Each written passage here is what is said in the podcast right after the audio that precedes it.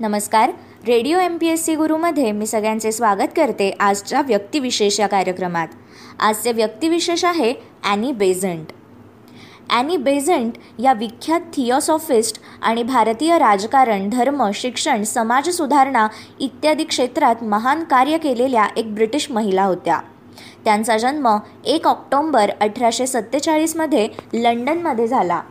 त्यांची आई एमिली ही आयरिश होती. आणि वडील विल्यम्स पेजवूड हे मातृवंशाकडून आयरिशच होते आई धार्मिक कष्टाळू आणि माणी आणि वडील विद्वान तत्त्वज्ञ व बहुभाषी होते. ॲनी बेझंट या पाच वर्षांच्या असताना त्यांचे वडील वारल्यामुळे त्यांना कुटुंबापुढे अनेक अडचणी निर्माण राहिल्या. परंतु त्यांच्या आईच्या मॅरिएट नावाच्या एका श्रीमंत मैत्रिणीने त्यांना शिक्षणासाठी आपल्याकडे ठेवून घेतले. व त्यांना जर्मन फ्रेंच इत्यादी भाषा व संगीत यांचे शिक्षण दिले. तसेच समाजसेवेचीही आवड त्यांच्या ठिकाणी निर्माण केली. काळात त्या वृत्तीने धार्मिक बनल्या. पुढे रेफरंट बेझंट या ख्रिस्ती धर्मोपदेशकाशी त्यांचा विवाह झाला. त्यांना दिग्बी हा मुलगा व मेबेल ही मुलगी अशी दोन अपत्ये झाली. परंतु मुलांच्या आजारपणामुळे त्या नास्तिक बनल्याने आणि पतीच्या इच्छेपुढे शरणागती पत्करणे हा त्यांचा स्वभाव नसल्यामुळे त्यांना पतीपासून अलग व्हावे लागले. त्यानंतर त्यांना खूप हालपेष्टा सोसाव्या लागल्या. त्यांच्या आईलाही या घटनेचा धक्का बसला व त्यांचा अठराशे चौऱ्याहत्तरमध्ये मृत्यू झाला. नॅशनल रिफॉर्मर पत्राच्या वाचनाने प्रभावित होऊन ॲनी बेझंट या सुप्रसिद्ध नास्तिक चार्ल्स ब्रॅडलॉ यांच्या नॅशनल सेक्युलर सोसायटीमध्ये दाखल झाल्या. पुढे त्या सोसायटीच्या उपाध्यक्ष आणि सोसायटीचे मुखपत्र असलेल्या नॅशनल रिफॉर्मरच्या सहसंपादिका बनल्या. त्या काळात नास्तिकता संतती नियमन स्त्रियांचा मतदानाचा हक्क इत्यादींचा प्रचार केल्यामुळे त्यांना खूप सामाजिक छळ झाला व त्यांच्यावर खटलेही भरले गेले. अठराशे पंच्याऐंशी साली त्या फेबियन सोसायटीच्या सदस्या बनल्या. जॉर्ज बर्नॉड शॉ व इतर समाजवादी विचारवंतांच्या सानिध्यात आल्यावर त्यांनी समाजवादाचा प्रसार केला. लंडनमधील पहिल्या ट्रेड युनियन स्थापन करण्यास त्याच कारणीभूत झाल्या. त्यांनी काडेपेट्यांच्या कारखान्यात काम करणाऱ्या सातशे मुलींचा संप घडवून आणला. आणि अठराशे अठ्ठ्याऐंशीमध्ये अकुशल कामगार संघटित होऊ शकतात हे त्यांनी दाखवून दिले. या काळातील बहुतेक सुधारणांसाठी त्यांनी लेखन भाषण आदी भरीव कार्य केले. थिओसॉफिकल सोसायटीच्या संस्थापिका मॅडम हेलेना ब्लॅस्टोवस्की यांचा द सिक्रेट डॉक्ट्रिन ह्या दोन खंडात प्रसिद्ध झालेला ग्रंथ त्यांच्याकडे परीक्षणार्थ आला. त्याच्या प्रभावाने त्यांनी ब्लॅस्टोवस्की यांचे शिष्यत्व पत्करले आणि सोसायटीचे सभासदत्व स्वीकारून त्या पुन्हा अस्तिक बनल्या. अठराशे त्र्याण्णव साली त्यांनी अमेरिकेस भेट दिली आणि तेथे त्यांनी शिकागोच्या सर्वधर्म परिषदेत अत्यंत प्रभावी भाषण करून श्रोत्यांची हृदये हेलावून सोडली. त्या अठराशे त्र्याण्णव साली भारतात आल्या आणि पुढे आयुष्याच्या अखेरपर्यंत त्या भारतातच राहिल्या. तेथे त्यांनी प्रथम धर्म शिक्षण व समाज सुधारणा या क्षेत्रांकडे लक्ष दिले. हिंदू धर्म व संस्कृतीचे सखोल अध्ययन केले. आपण पूर्वजन्मी हिंदू होतो आणि या जन्मातही जन्माने नाही तरी श्रद्धेने हिंदू आहोत असे त्या मानू लागल्या. त्यांनी भारतभर प्रवास करून रामायण महाभारत उपनिषदे इत्यादींवर अनेक व्याख्याने दिली. गीतेचे इंग्रजीत भाषांतर केले. भारतीयांनी आपली प्राचीन परंपरा विसरू नये म्हणून त्यांनी भारताच्या प्राचीन श्रेष्ठत्वाचे चित्र लोकांपुढे उभे केले. त्यांनी वृत्तपत्रांमधून प्रचंड लिखाण केले. लेखन व व्याख्यानांमधून मिळालेल्या पैशाच्या देणग्या त्यांनी दिल्या. त्यांच्या ग्रंथांची संख्या सुमारे चारशे पन्नास आहे. त्यापैकी काही महत्त्वाचे ग्रंथ पुढीलप्रमाणे my path to atheism radicalism and socialism the ancient wisdom education as a national duty a study in consciousness Hindu ideals hints on the study of the Bhagavadgita. Four great religions introduction to yoga the religious problem in India universal textbook of religion and morals the social problems the future of Indian politics world problem of today history of the French revolution अशा काही ग्रंथांचे त्यांनी लिखाण केले. एका पाश्चात्य स्त्रीने भारतीय संस्कृतीचे मोठेपण सांगितलेले पाहून भारतीय लोक प्रभावित झाले. ते त्यांना ईश्वराचा गार्गीचा व सरस्वतीचा अवतार मानू लागले. सनातनी हिंदू मात्र त्यांना हिंदूंचा प्रछन्न शत्रू असे म्हणत होते. त्यांनी बनारस येथे सेंट्रल हिंदू कॉलेज काढले व सरकारी अनुदान न घेता ते चालवले. त्याच्याच आधारावर पुढे बनारस हिंदू विश्वविद्यालयाची स्थापना झाली. विश्वविद्यालयाने त्यांना सन्मान्य डी लिट देऊन त्यांचा गौरव केला. त्यांनी इंडियन बॉईज स्काउट्स असोसिएशनची स्थापना केली. मदनपल्ली येथे नॅशनल कॉलेज आणि राष्ट्रीय शिक्षणाला चालना देण्यासाठी एक संस्था तसेच अड्यार येथे नॅशनल युनिव्हर्सिटी स्थापन केली. याखेरीज अनेक शाळा वसतिगृहे इत्यादींची स्थापनाही त्यांनी केली. सहभोजने बालविवाहांना प्रतिबंध स्त्रियांची सुधारणा इत्यादी क्षेत्रातही त्यांनी प्रत्यक्ष अप्रत्यक्ष कार्य केले. त्यांनी विमेन्स इंडियन असोसिएशनची स्थापना केली. कर्नल ऑलकटच्या मृत्यूनंतर थिओसॉफिकल सोसायटीच्या अध्यक्षा म्हणून त्यांनी प्रचंड बहुमताने निवडून आल्या. मृत्यूपर्यंत त्याच थिओसॉफिकल सोसायटीच्या अध्यक्षा राहिल्या. जिद्दू कृष्णमूर्ती म्हणजेच कृष्णमूर्ती या लहान मुलीला मसिहा मानून त्यांनी त्यांचे शिक्षण केले. त्याच्यासाठी पूर्वतारक संघ स्थापन करून हेरल्ड ऑफ द स्टार हे मुखपत्र सुरू केले. भारताच्या राजकीय नेतृत्वात एकोणीसशे चौदाच्या सुमारास एक प्रकारची शिथिलता आली होती. यावेळी राजकीय उन्नतीशिवाय भारताची खरी उन्नती नाही हे त्यांनी ओळखले आणि त्या राजकारणात उतरल्या. अल्पावधीतच त्या अत्यंत लोकप्रिय झाल्या. त्यांनी मद्रास येथे कॉमनवेल आणि न्यू इंडिया ही दोन वृत्तपत्रे सुरू केली. त्यांनी होमरूल लीगची स्थापना केली. याबाबतीत त्यांना लोकमान्य टिळकांचे सहकार्य लाभले. महायुद्ध सुरू होताच ब्रिटिशांची अडचण तीच भारतीयांची संधी असे त्यांनी घोषित केले. पंधरा जून एकोणीसशे सतरा रोजी मद्रास सरकारने त्यांना उटकमंड येथे तीन महिने स्थानबद्ध केले. एकोणीसशे सतरा सालीच भारतीय काँग्रेसच्या कलकत्त्याच्या अधिवेशनाचे अध्यक्षपद त्यांना देण्यात आले. त्यांनी जहाल व मवाळ या प्र पक्षांना एकत्र आणण्याचा प्रयत्न केला. परंतु पुढे काँग्रेसचे नेतृत्व महात्मा गांधीजींकडे गेले. त्यांची असहकारिता व सामुदायिक सत्याग्रह ही आंदोलने आणि बेझंट यांना मान्य नसल्यामुळे त्यांचे गांधीजींशी पटू शकले नाही. त्यामुळे एकोणीसशे एकोणीस नंतर त्यांनी जवळजवळ काँग्रेस सोडल्यासारखेच केले आणि त्या राजकारणात अत्यंत अप्रिय झाल्या. त्यांनी भारतासाठी स्वातंत्र्य हवे असले तरी भारताने कॉमनवेल्थमध्ये राहावे असे त्यांना वाटत होते. अलौकिक कर्तृत्व प्रकांड पांडित्य प्रचंड कार्यक्षमता विलक्षण स्मरकशक्ती दीर्घोद्योग वक्तशीरपणा जन्माने ब्रिटिश असूनही भारतीयांविषयीची आत्मीयता समाजाच्या उत्थानाची तळमळ इत्यादी गुणांमुळे त्यांचे व्यक्तिमत्व अष्टपैलू बनले होते. त्यामुळेच ॲनी बेझंट ज्या ज्या क्षेत्रात गेल्या त्या त्या क्षेत्रात अल्पावधीतच त्यांना नेतृत्व प्राप्त झाले. थिओसॉफिकल सोसायटीचे केंद्र असलेल्या अड्ड्यार या उपनगरात त्यांचे निधन झाले. त्यांच्या पार्थिव देहाचे दफन करण्यात येऊन त्यांच्या अस्थींचा काही अंश बनारस येथे गंगेत विसर्जित करण्यात आला होता. हे होते आजचे व्यक्तिविशेष ॲनी बेझंट. अशाच माहितीपूर्ण व्यक्तिविशेषांसाठी stay tuned to radio M P S C Guru. या कार्यक्रमाच्या फीडबॅकसाठी तुम्ही आम्हाला व्हॉट्सॲपवर मेसेज करू शकता. त्यासाठी आमचा व्हॉट्सॲप नंबर आहे eight six nine eight eight six nine eight eight zero. अर्थात शहाऐंशी अठ्ठ्याण्णव शहाऐंशी अठ्ठ्याण्णव ऐंशी. मग ऐकत रहा radio M P S C Guru spreading the knowledge powered by Spectrum Academy नमस्कार विद्यार्थी मित्रांनो radio M P S C गुरुमध्ये मी आर जे प्रिया. तुम्हा सर्वांचं मनापासून स्वागत करते. विद्यार्थी मित्रांनो आपण व्यक्तिविशेष हे सत्र ऐकत असतो. यामध्ये विविध क्षेत्रातील व्यक्तींच्या जीवनकार्याविषयी माहिती या सत्राच्या अंतर्गत जाणून घेण्याचा प्रयत्न करत असतो. मग मित्रांनो तुम्ही वेगवेगळ्या प्रकारची वृत्तपत्र वाचता. म्हणजेच न्यूजपेपर आपण रोजच्या रोज वाचत असतो. मग कधी लोकमत कधी सकाळ किंवा मग दिव्य मराठी महाराष्ट्र टाइम्स लोकसत्ता या सगळ्याच प्रकारची वृत्तपत्र आपण वाचत असतो. मग आज आपण अशाच एका वृत्तपत्राचे संस्थापक आणि संपादक असणाऱ्या एका व्यक्तीविषयी जाणून घेणार आहोत. मग ते कोण? तर मित्रांनो सकाळ ह्या वृत्तपत्राविषयी तुम्ही ऐकलंच असेल. सकाळ या वृत्तपत्राचे संस्थापक संपादक नानासाहेब परुळेकर उर्फ डॉक्टर नारायण भिकाजी परुळेकर. यांच्याचविषयी आज आपण सविस्तरपणे जाणून घेणार आहोत आपल्या व्यक्तिविशेष या सत्रात. मित्रांनो पत्रकारितेतील कार्याबद्दल भारत सरकारने त्यांना पद्मभूषण या पुरस्काराने गौरवले होतं. निरोप घेता हे त्यांचं आत्मचरित्र. त्यांचा जन्म वीस सप्टेंबर अठराशे सत्त्याण्णव रोजी झाला. एकोणीसशे एकोणतीस साली नानासाहेब अमेरिकेतील आपले शिक्षण पूर्ण करून भारतात परतले. दहा वर्षांच्या परदेशातल्या वास्तव्यात त्यांनी तेथील पत्रकारिता जवळून अनुभवली. फ्रेंच जर्मन आणि अमेरिकन वृत्तपत्रांसाठी त्यांनी वार्तांकनाचे काम केले. आधुनिक पत्रकारिता वाचकाभिमुख दैनिक आपला वाचक वर्ग दैनिकाचे स्वरूप यासंबंधीचे त्यांचे आडाखे याच काळात निश्चित झाले.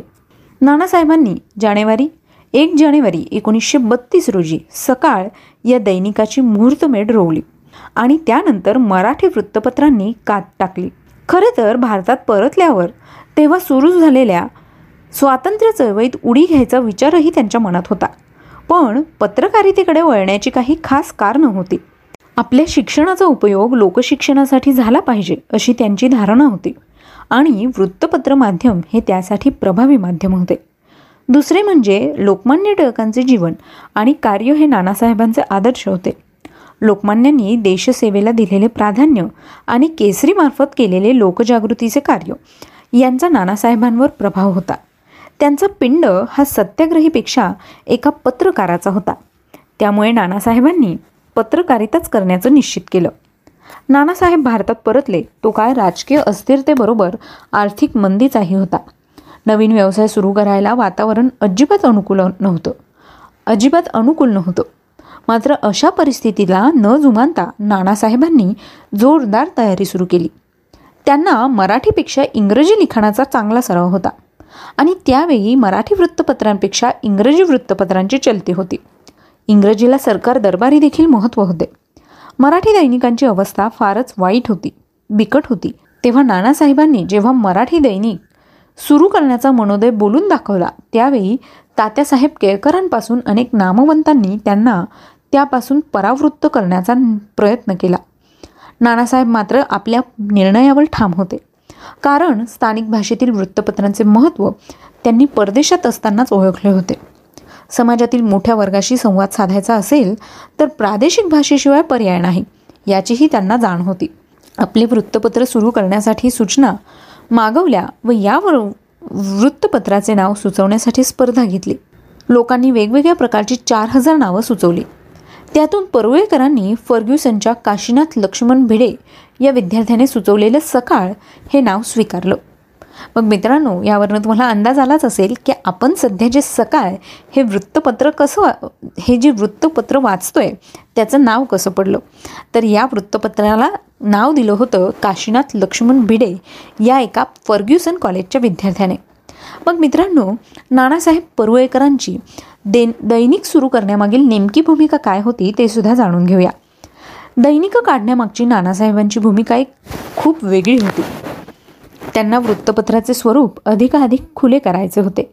समाजातील सर्व स्तरांना त्यात सामावून घ्यायचे होते.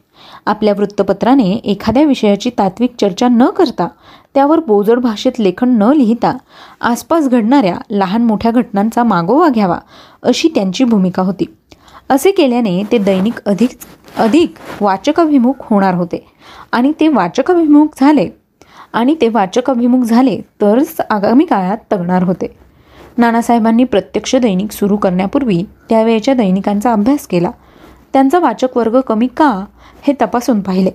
त्यांना असे दिसून आले की वाचकांना तपशीलवार तर सोडाच ताज्या बातम्याही मिळत नाहीत. मग त्यांनी एक परिपूर्ण मराठी दैनिक कसे देता येईल? मग त्यांनी एक परिपूर्ण मराठी दैनिक कसं देता येईल याचा विचार सुरू केला. सगळ्यात महत्त्वाचं म्हणजे त्यांना मराठी दैनिक यशस्वी करून दाखवायचे होते. तळागाळातल्या लोकांपर्यंत पोहोचण्याच्या नानासाहेबांच्या उद्देशाला हा हेतू पूरकच होता.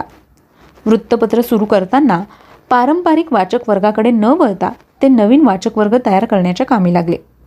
त्यासाठी धोरण आखताच त्यांनी वृत्तपत्राचे स्वरूप वार्ताभिमुख ठेवले. दैनिक वृत्तपत्रात बातमीला किती महत्त्व आहे याचा अनुभव नानासाहेबांनी घेतला.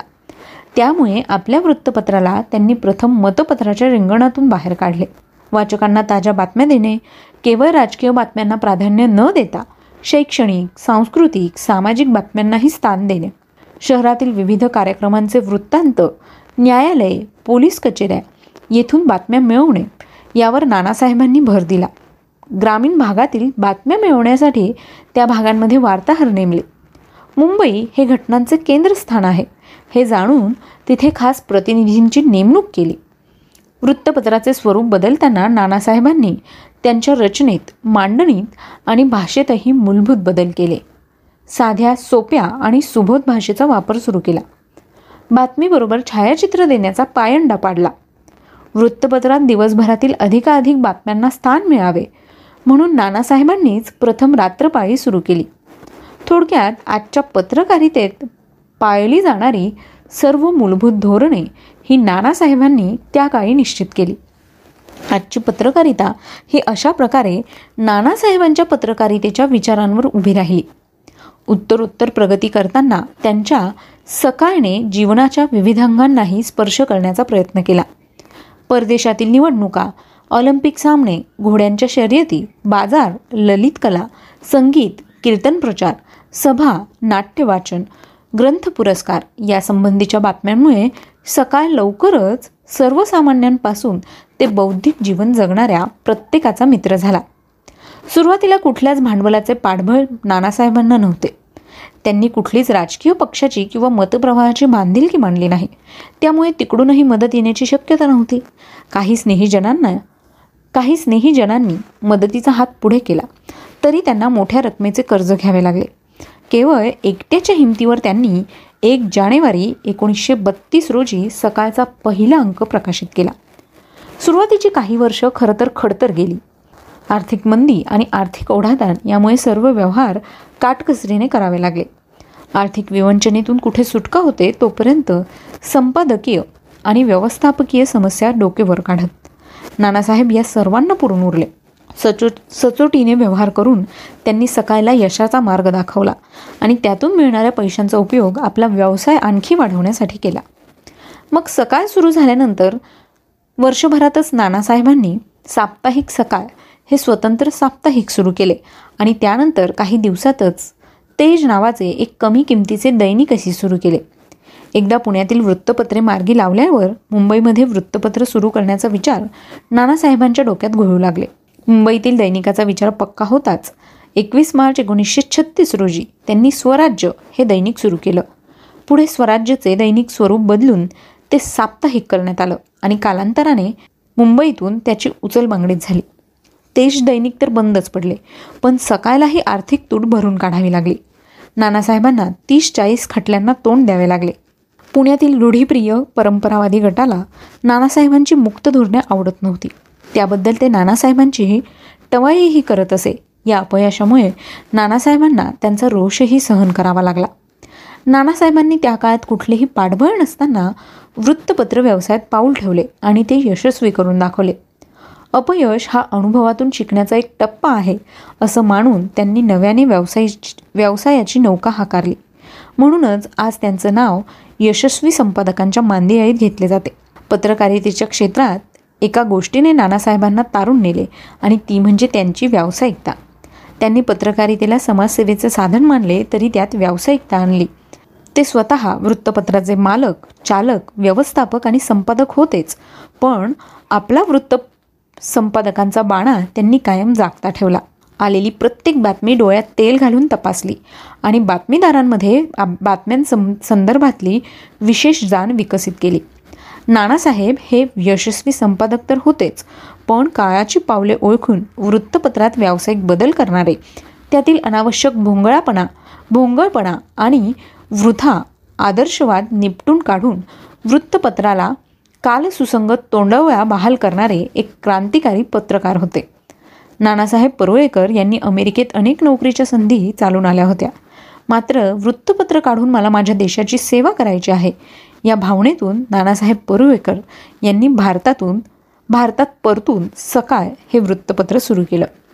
विद्यार्थी मित्रांनो आज आपण सगळेच जण सकाळ हे वृत्तपत्र अगदी आवडीने वाचतो. तेव्हा या वृत्तपत्राची सुरुवात कशी झाली? आणि ह्या वृत्तपत्राला सुरुवातीला किती अडचणींचा सामना करावा लागला हे तुम्हाला कळलंच असेल. विद्यार्थी मित्रांनो आजही सगळ्यांच्या घरोघरी सकाळ हे वृत्तपत्र येतं. अगदी अखंडपणे सकाळ वृत्तपत्राची सेवा ही सुरूच आहे. अगदी छोट्यांपासून ते मोठ्यांपर्यंत आपण सगळेच हे वृत्तपत्र आवडीने वाचतो. तेव्हा मित्रांनो हे वृत्तपत्र आपल्यापर्यंत पोहोचण्याचं एकमेव कारण म्हणजेच डॉक्टर नारायण भिकाजी परुळेकर उर्फ नानासाहेब परुळेकर. विद्यार्थी मित्रांनो आज त्यांचा जन्मदिन आहे. त्याच निमित्ताने radio M P S C गुरुकडून त्यांना विनम्र अभिवादन. तेव्हा माय मित्रांनो ही माहिती तुम्हाला कशी वाटली? याविषयी मात्र फीडबॅक नक्की द्या. त्यासाठीचा आमचा व्हॉट्सअप क्रमांक आहे शहाऐंशी अठ्ठ्याण्णव शहाऐंशी अठ्ठ्याण्णव ऐंशी. म्हणजेच eight six nine eight eight six nine eight eight zero stay युन to radio M P S C Guru spreading the knowledge powered by Spectrum Academy